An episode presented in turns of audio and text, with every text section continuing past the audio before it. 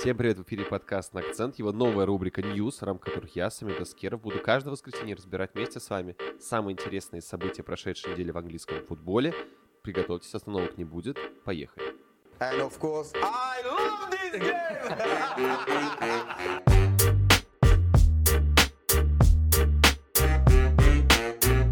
Перед началом парочку организационных моментов. Во-первых, теперь, как вы поняли, привычного подкастного акцента не будет, по крайней мере, временно. Из-за того, что мы все с ребятами раскиданы по разным часовым поясам, мы вынуждены децентрализировать наш подкаст, и каждый будет выпускать что-то свое. Поэтому я с радостью спешу вам анонсировать, что в ближайшее время у нас выйдет разбор матча Арсенал-Манчестер Юнайтед, где будут это делать мои прекрасные коллеги Леша Гаврилов и Влад Губин, а затем через день, буквально или через два, ожидайте 6 итогов тура — тот, те самые, которые Влад выпускал каждую неделю в Спорце, теперь это будет аудиоадаптация, которая будет выходить э, на всех наших стриминговых площадках, в том числе на Ютубе. Поэтому очень нуждаемся в вашей поддержке. Надеемся на ваши реплаи, на ваши ретвиты, на ваши комментарии, срачи, на все как обычно. В общем, мы ждем от вас. Э, пожалуйста, оставайтесь с нами на связи и обязательно комментируйте то, что вы от нас слышите. Нам очень важен фидбэк и вообще интересен ли вам такой формат. Начнем с Челси. Челси, конечно же, в последнее время занимается именно тем, что активно напоминает о себе где только можно. Каждый день вообще что-то постоянно делает. Трансферные слухи, трансферы, игры, интервью. В общем, э, событий так много, что мы постараемся вот как раз-таки в этот выпуск уместить самые только главные. Во-первых, в начале недели завершился, э, как вы помните, переход Михаила Мудрика из Шахтера и вообще финальную точку в этом вопросе касательно вообще трансфера и переговоров поставил Сергей Палкин. Давайте кратко пройдемся по основным вехам. Во-первых, что он отметил касательно Челси. Им очень понравилось, как вел себя лондонский клуб. Представители лондонского клуба вели себя на переговорах. Во-первых, они не написывали игроку, не названивали, не молили его, пожалуйста, перейди к нам, у нас так все круто, все классно. Они пошли максимально этично, по деловой этике, запросили разрешение сначала у самого Донецкого шахтера. Донецкий шахтер дал зеленый свет, и они пошли общаться со всеми сразу. А, более того, в процессе они презентовали свой проект как бы Ахметову и Палкину, и представителю, агентам там, Мудрика, самому Мудрику. С Мудриком общался уже после того, как все было э, улажено. Сам Грэм Поттер рассказывал весь проект, все такое, презентовал. А, и, собственно, если брать бизнесовую точку зрения, то основные вещи, которые устроили полностью Э, Шахтер, как вы помните, да, там сумма была очень незначительная, там большая. То есть Челси не на 20 э, на 30 процентов перебил бит э, Арсенала, как многие думали. Нет, там буквально разговор шел о 5, кажется, миллионах евро. А главное, что понравилось в самой сумме, это структура сделки. Бонусы, которые прописывались игроку, были понятны. То есть там э, он не рассказал все бонусы, но как минимум подчеркнул, что да, действительно, одним из пунктов выплат является победа ближайшие годы, а как вы помните, контракт подписан на 7,5 лет или на 8,5 лет, поправьте меня в комментариях, если не прав, с игроком. Вот за это время, если он, короче, выиграет либо АПЛ, либо Лигу Чемпионов, то клуб э, выплатит Донецкому Шахтеру определенные бонусы. В принципе, это полностью устроило. У Арсенала таких бонусов почему-то не было прописано, хотя, не знаю, это, мне кажется, вполне базовые вещи, тем более э, Арсенал сейчас идущий на первом месте мог спокойно прописать там хотя бы одну победу в АПЛ, на мой взгляд. Ну, неважно, это уже как бы поздно все обсуждать, не было ДКБ.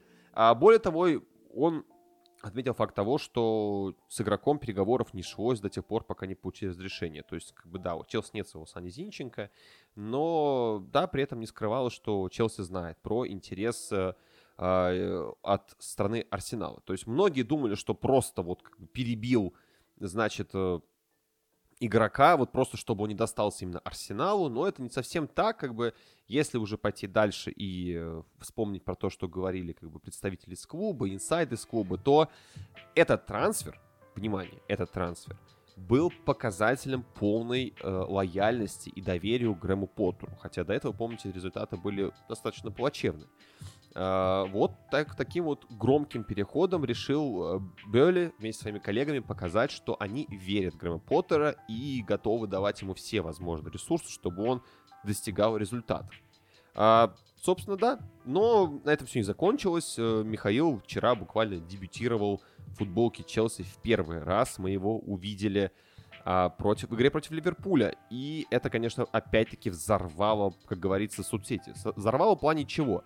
Парень вышел буквально на 30, там, 2 минуты и показал просто сумасшедшую статистику.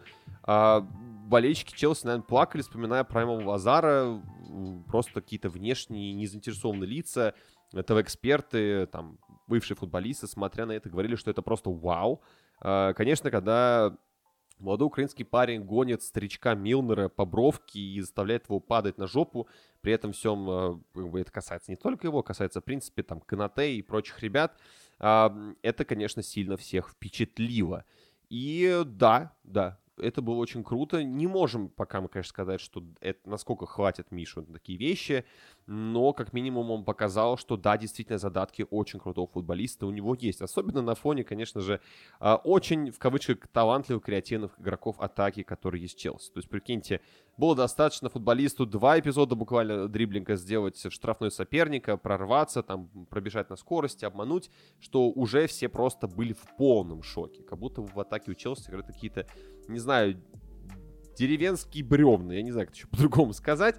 А, в целом, как бы, да, мне больше всего понравился из тех комментариев, и, которые вообще давали в адрес футболиста, наверное, впечатлила больше всего юмористическая такая реплика от Гарри Линникера, который сказал, что э, он похвалил, он похвалил работу скаутского отдела Челси, которому он назвал в кавычках Арсенал, за прекрасно проделанную работу и за то, что нашли такого талантливого и многообещающего футболиста и привели его в АПЛ.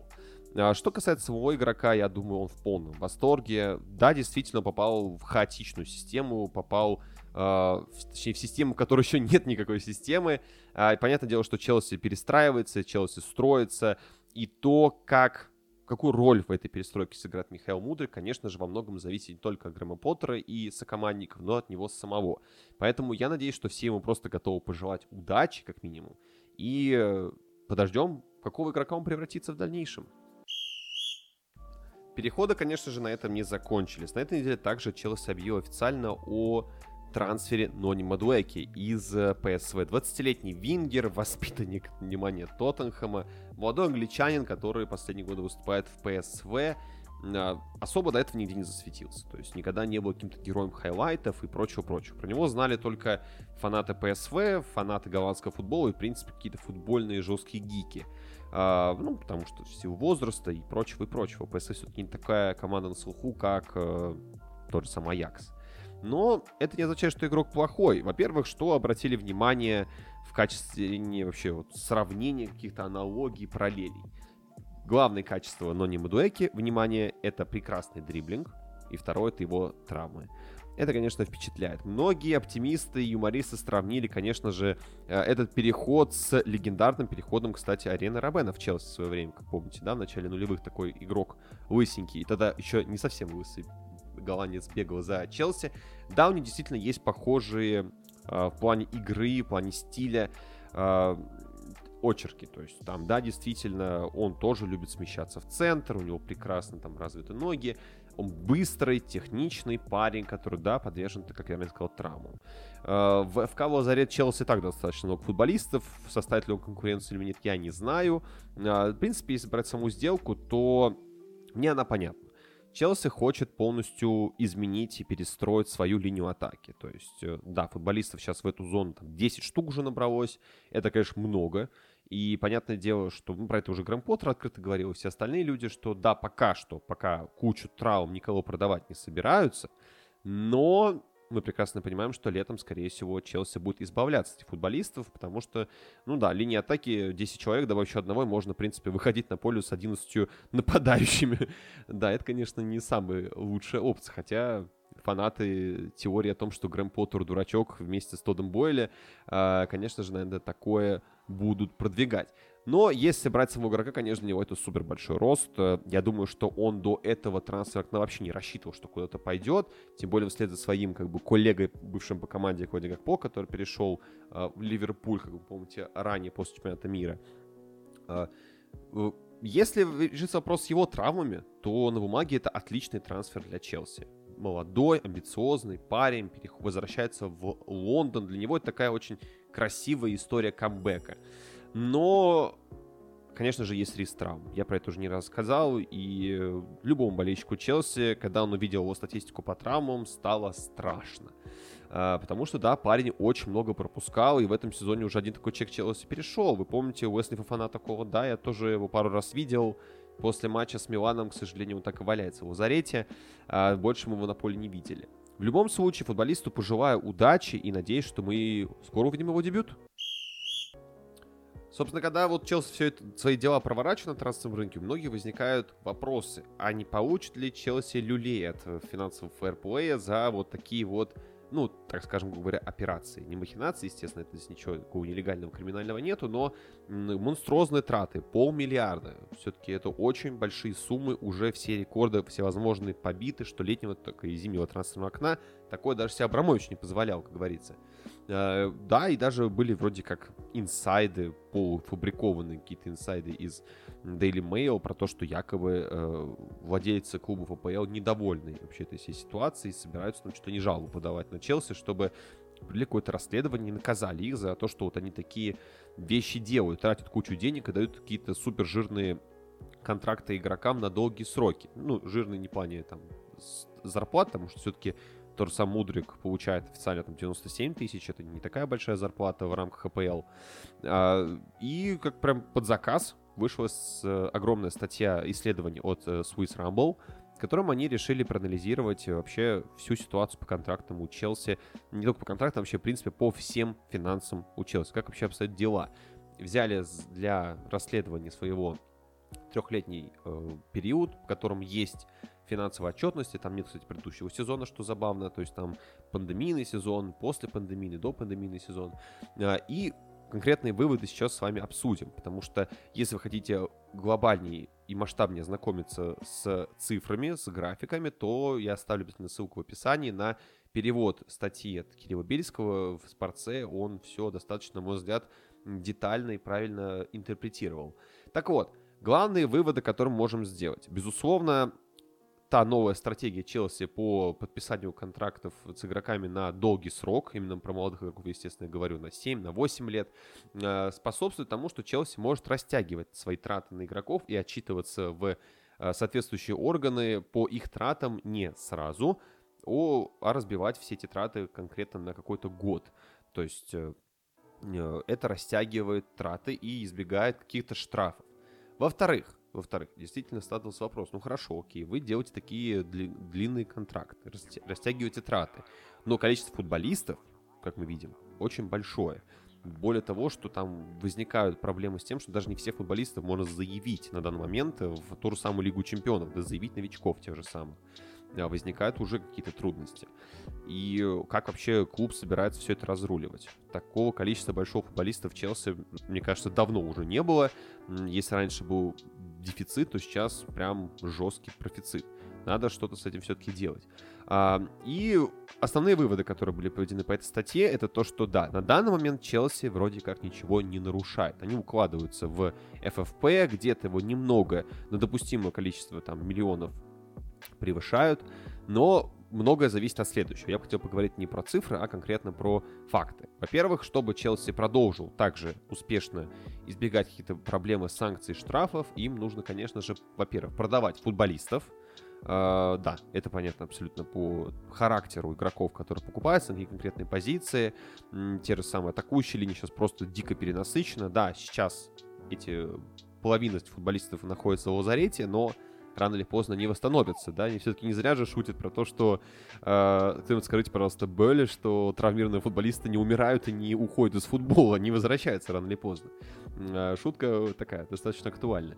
Да, соответственно, либо надо кого-то продавать уже зимой, что, мне кажется, маловероятно, учитывая те же самые травмы. Мне кажется, Грэм Поттер не будет рисковать и кого-то из состава убирать. Э, того же самого Баянга, конечно, давно хотелось бы срубить с головой из Челси, но даже таким футболистом Поттер пока что не может расшвыриваться направо-налево.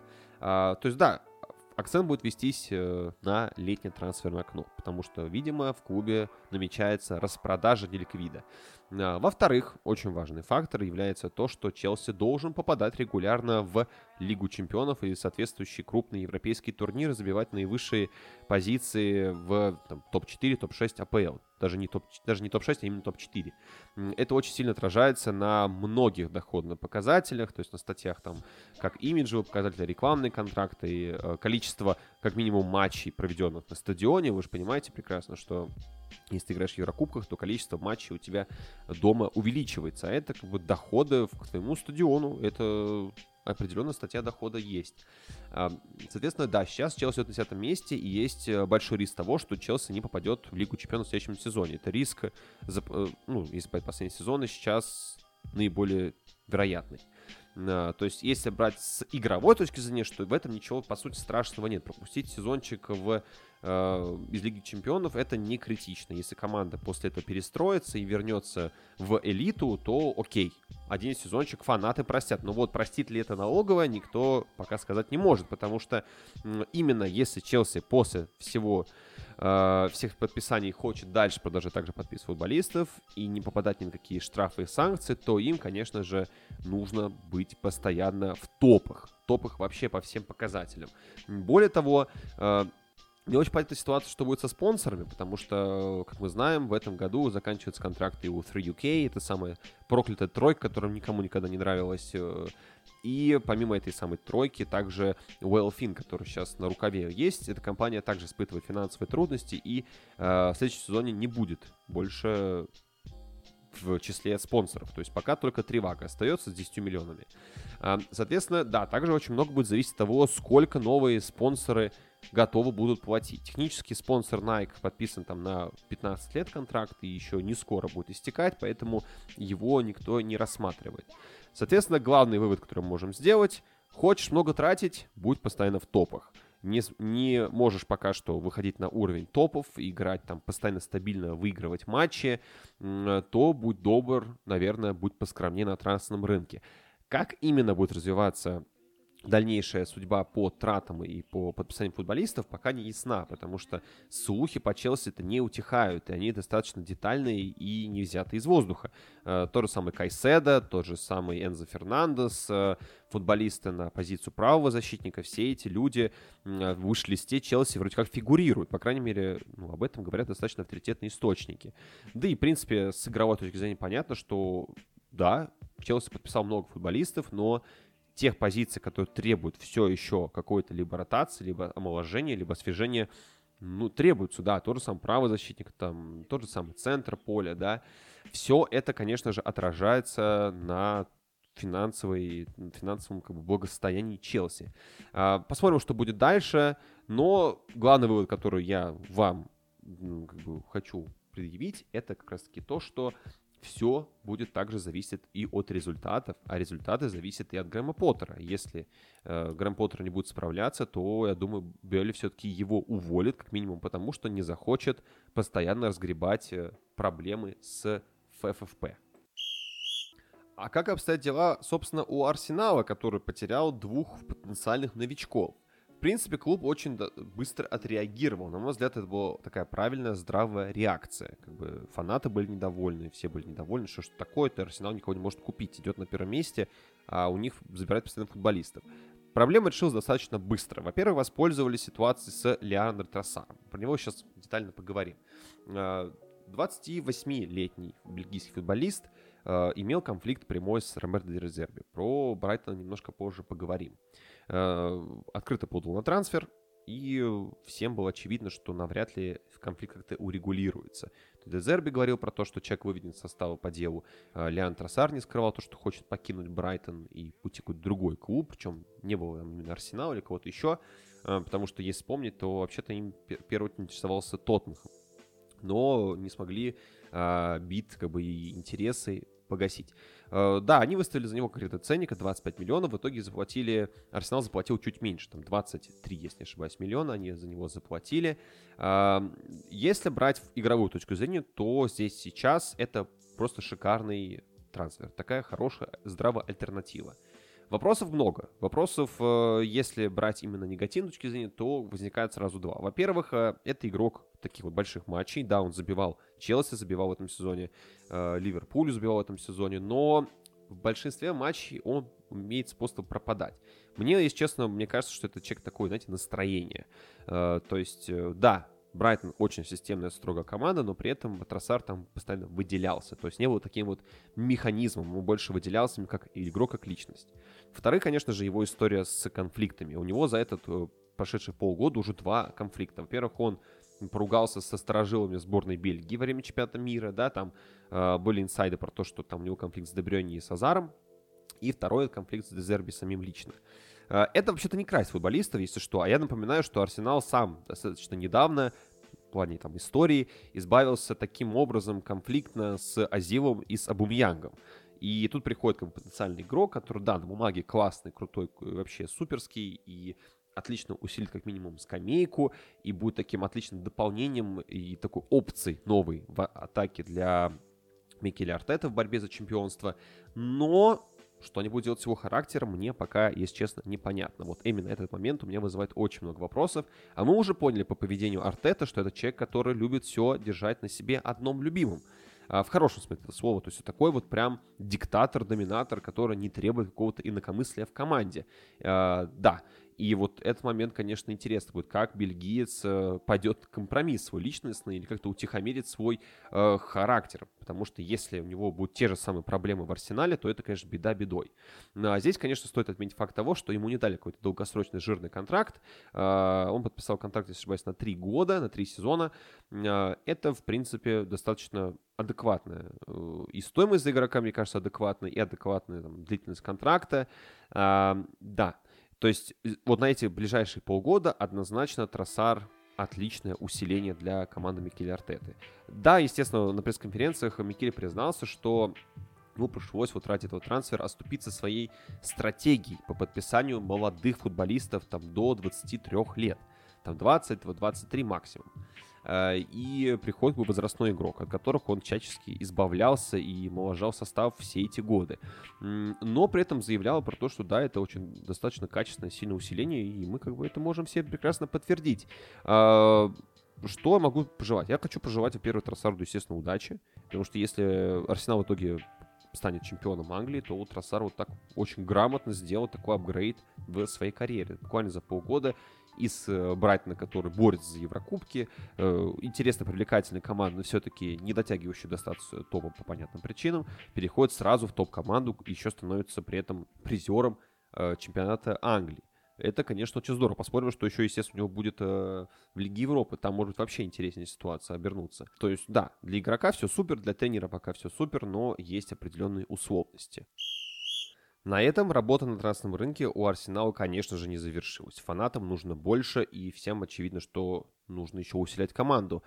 На этот раз информация идет достаточно серьезно о том, что стан лондонцев пополнит Якуб Кивер – польский футболист, ему 22 года, на данный момент игрок специи, э, талантливый защитник, который показал себе достаточно так интересно, показал себя на чемпионате мира. Конечно же, его запомнили не чемпионата мира, его запомнили выступлением за специю, к которому перешел вот буквально, чтобы вы понимали, в, на- в начале этого сезона, за там буквально полтора миллиона евро. Сейчас его вроде как продают в Арсенал за 25. Э, интересная, конечно, ситуация, как вот резко человек поднялся. А, польские издания и вообще пишут про то, что это достаточно интересный, талантливый защитник. А, пока ничем особым в самой специи, если честно, посмотрел его хайлайты, не впечатлился, но скауты говорят про то, что у него очень хорошие там будущие задатки. А, как как он пополнит линию защиты, я не знаю. Возможно, его арт это даст в аренду в конце сезона, или он проведет до конца этого сезона еще в специи, пока непонятно.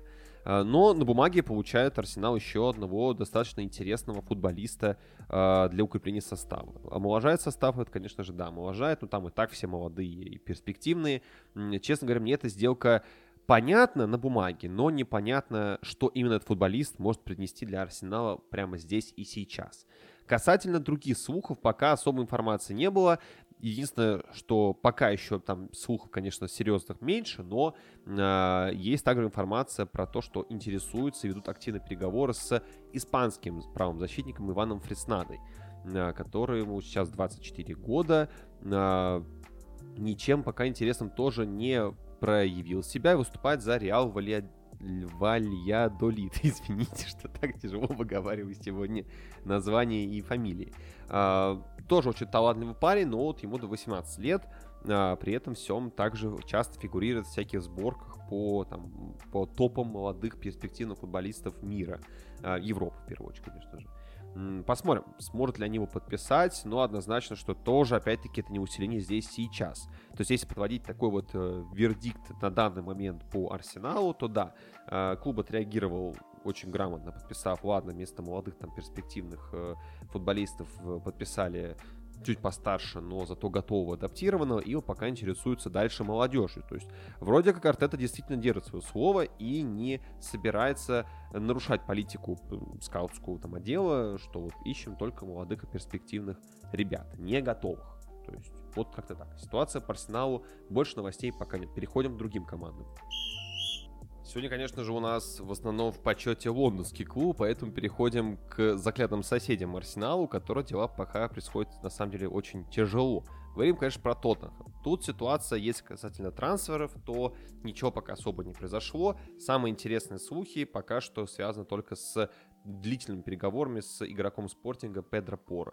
Но там пока ничего такого серьезного детального нет. Вроде как биды сделали, но пока спортинг думает и не хочет отпускать футболиста за дешево. Там есть определенная клаусула, ее пока что а, Тоттенхэм не хочет соблюдать и торгуется. А, посмотрим, что из этого выйдет. Но, по крайней мере, усиление команде Конта нужны. Но здесь хотелось бы поговорить немножко про другое. Про а, не игроков, а про людей, кто этими игроками руководит. А, во-первых, во-первых, ситуация, конечно, с креслом Антонио Конте, мягко говоря, плачевная. Сам он уже открыто говорит про то, что ему все не нравится, и что состав не усиляется, и вообще недавно он заявил такую интересную мысль, что а почему я должен вообще, собственно, с вами постоянно разговаривать? Почему именно тренеры вынуждены выступать такими пресс пресс-таше клубами и вообще отвечать на все вопросы. Например, он там заявил про то, что э, почему он должен отчитываться по травмам, если он не врач, собственно. Пусть выходят врачи и выступают. Но он предложил такую достаточно интересную идею, на мой, опять-таки, взгляд, она могла пройти мимо ваших ушей. Это то, чтобы, а почему, собственно, не сделать как в Италии? То есть, чтобы э, журналисты там приходили не к тренерам, а был специальный представитель у каждого из клубов, который бы, условно, там, грубо говоря, раз в месяц или там два раза в месяц собирал пресс-конференцию, отвечал на все интересующие их вопросы касательно там, трансферов, э, результатов, прочего-прочего, в общем, всего. Тем самым, как бы, тренер сможет фокусироваться исключительно на своей работе, э, и не отвечать на глупые вопросы журналистов. Это вообще на самом деле очень интересная мысль, потому что действительно, тренеры в последнее время стали такими заложниками ситуации. С одной стороны, а, когда приходят на пресс-конференции, они хотят говорить, соответственно, только про свою команду. Но очень часто им задают вопросы, которые выходят за вообще рамки всего интересного, за рамки именно их компетенции. То есть э, самый, конечно, такой жирный пример, который на долгое-долгое время с нами останется, то, как а, Томас Тухель, помните, в свое время отбивал Челси во время вот всех этих разбирательств с санкциями и блокировками и прочими. То есть когда он был вынужден а, выстаивать, отстаивать интересы клуба вместо того, чтобы там делали условные э, представители руководства. Поэтому я, если честно, смотрю на эту инициативу очень здраво. Навряд ли, конечно, консервативная Англия что-то поменяет и внесет так, такую как бы формулировочку, чтобы давайте будут выходить там условно спортивные директоры выступать или кто-то еще будет выступать. Но я бы на это посмотрел. Во-первых, да, с тренеров будет, на тренеров будет намного меньше э, нагрузки, давления стороны прессы, английские журналисты, сами вы знаете, какие еще скупердяи и стервятники. Но поэтому Напишите комментарий, что вообще об этом думаете. Такая вот новость, которая, честно говоря, меня впечатлила не тем, что это сказал именно Конте, не то, что сказали из Стана Тоттенхэма, а именно такой вот интересной инициативой. Ну и самое главное, на мой взгляд, новость, связанная в последнее время с Тоттенхэмом, это, конечно же, как до них дошел скандал Ювентуса. То есть ранее мы, конечно, мы узнали, это, конечно, касается напрямую Англии, но э, после долгих разбирательств судебных э, с Ювентуса сняли 9 а, 15, прошу прощения, сначала было 9 очков, но потом все-таки сняли 15. Все это связано с тем, что э, гражданский суд, там было подано заявление о том, что якобы э, Ювентус проводит какие-то финансовые махинации, завышает свои затраты, э, занижает свои затраты искусственно, увеличивает как бы, в отчетностях свою прибыль, э, мутит какие-то непонятные истории с трансферами, и э, после долгих разбирательств, там, которые продлились буквально там, 3 года практически, э, был клуб оштрафован Каким образом? Сам, сама команда получила минус 15 очков, то есть спасибо хотя бы не вылет серию В. А, а во-вторых, во-вторых, все бывшие люди, которые уже давно там не работают, специально вышли, как бы, чтобы не запятнать интересы клуба, и Недвед и прочие получили э, баны от работы в футболе на 2-3 года. Но чем нам эта новость, собственно, интересна? Интересно тем, что Фаби Партичи, который сейчас работает э, непосредственно спортивным директором в самом э, Тоттенхэме, также получил этот бан на 2,5 года. Пока что, пока что нет никакой информации о том, что он там ушел с поста там своего в Тоттенхэме или же какое-то оспаривает это решение, но интересное очень решение, потому что, по сути, как я уже ранее сказал, э, это приняло решение именно гражданский суд в Италии да, как бы формально э, является гражданином Италии Протичи, и он, по идее, также попадает под этот штраф. Но он не работает сейчас в Италии. То есть, как эта ситуация будет э, трактована и как она вообще повлияет на Тоттенхэм, это вообще пока что детальный разговор. Пока никаких э, слухов нет. Протичи при этом, повторюсь, никаких апелляций не подавал, как и другие люди, которые были замешаны в этом скандале. Э, если вдруг э, он будет вынужден пойти, уйти с поста директора в Тоттенхэме, то это, конечно, очень сильно ударит дополнительно по Антонио Конте, про которого я ранее говорил. Демарци, допустим, сегодня с утра заявил про то, что вроде как в клубе приняли решение, что этот сезон как бы Конте доиграет, после этого с ним распрощаются. И если здесь сейчас уйдет Паратичи, то Леви может вообще психануть и уволить э, э, бедного итальянца прямо посреди сезона, что, конечно, будет катастрофой для а, не просто Тоттенхэма, но вообще для всех, кто сопричастен этой ситуации. Никак, ничего хорошего а, увольнение здесь сейчас Тоттенхэму не даст, никакой тренер сейчас ситуацию не исправит. Но мне кажется, стало очевидно, что пути из начали расходиться. Конта в этом плане достаточно классический абсолютно Конта, ничего не поменялось. То есть, в принципе, каким он был во времена, когда еще тренировал Челси, таким он сейчас и остался. То есть так, такие же конфликты, э, тактические те же самые проблемы. Клуб никак-никак не может добраться до топ-4, хотя э, намного выше находится и много забивает, и там вообще ситуация очень даже неплохая, но складывается впечатление, особенно по последним играм, там, против Сити, э, против Арсенала, что как-то пока все очень печально. Команда как будто психологически выгорела. Это, по крайней мере, мое мнение. Э, пока я поэтому не знаю. Пишите в комментариях, что вы, как вы считаете, надо ли на Конту уходить в конце сезона, либо наоборот, вы на его стороне считаете, что надо его поддержать трансферами и прочими. Э, жду вашего мнения в комментариях. Да, конечно, выше за предел получаса, но не могу с вами поделиться еще несколькими новостями и своими мыслями по поводу них. А, во-первых, давайте поговорим, естественно, про а, такое очень интересное противостояние, которое было заявлено прессой в эти выходные между Вестхэмом и Эвертоном.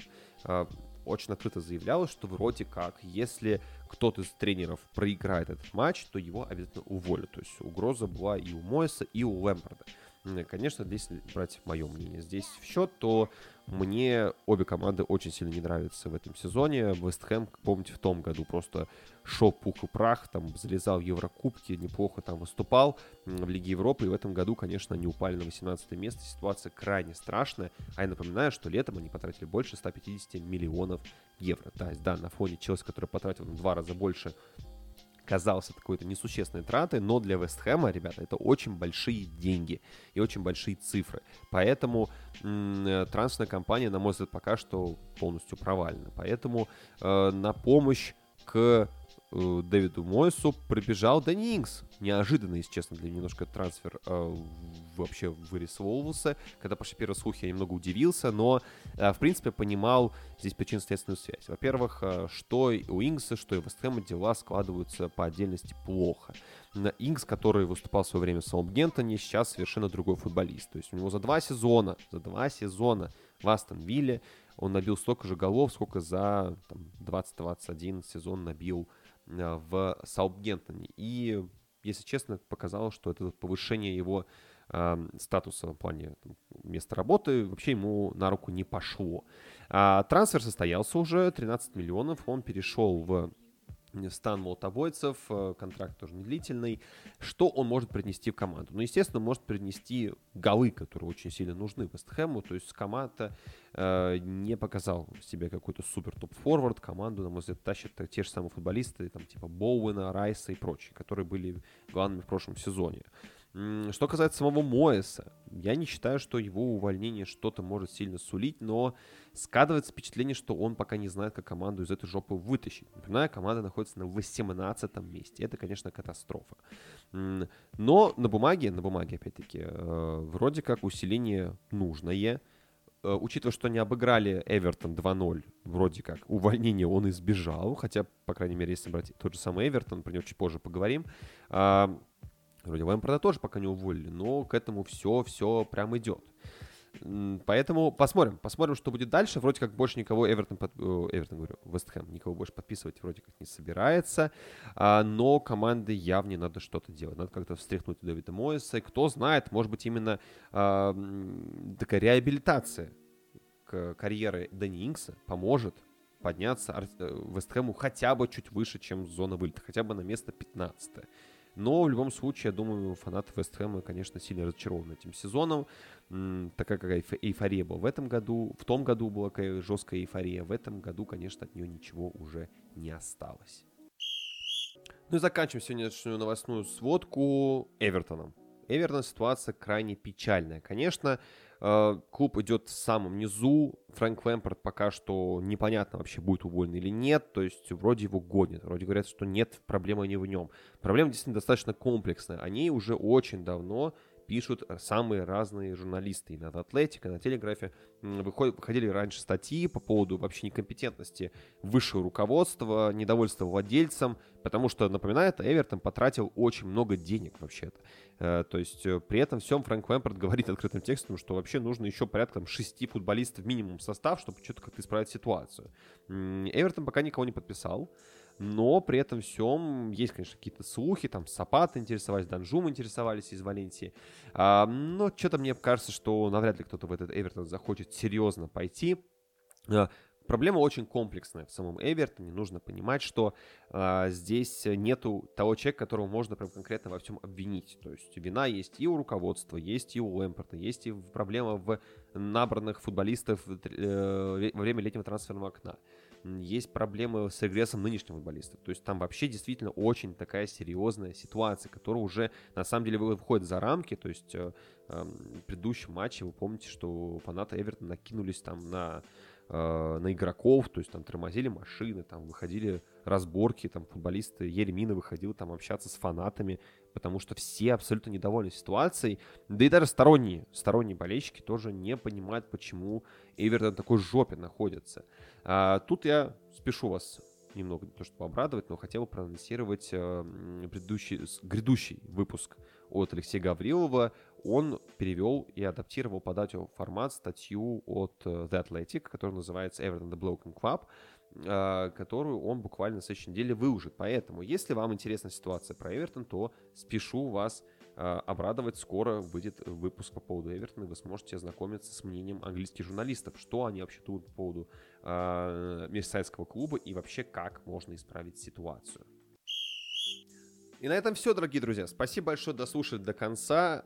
Очень важен ваш фидбэк. Пожалуйста, оставляйте комментарии, нравится вам, не нравится, неважно. Мне нужен ваш фидбэк. Не бойтесь на слова, я ни на что не обижаюсь, поэтому жду обязательно ваших реплаев. А также обязательно подписывайтесь на нас, слушайте нас на всех стриминговых площадках. А, мы здесь практически везде есть. Слушайте нас, поддержите там, где вам удобно. Помимо этого, пожалуйста, ожидайте в ближайшее время, оценивайте выпуски моих коллег и друзей. То есть в ближайшее время будет очень много контента и очень важна ваша поддержка. На сегодня всем спасибо, всем пока.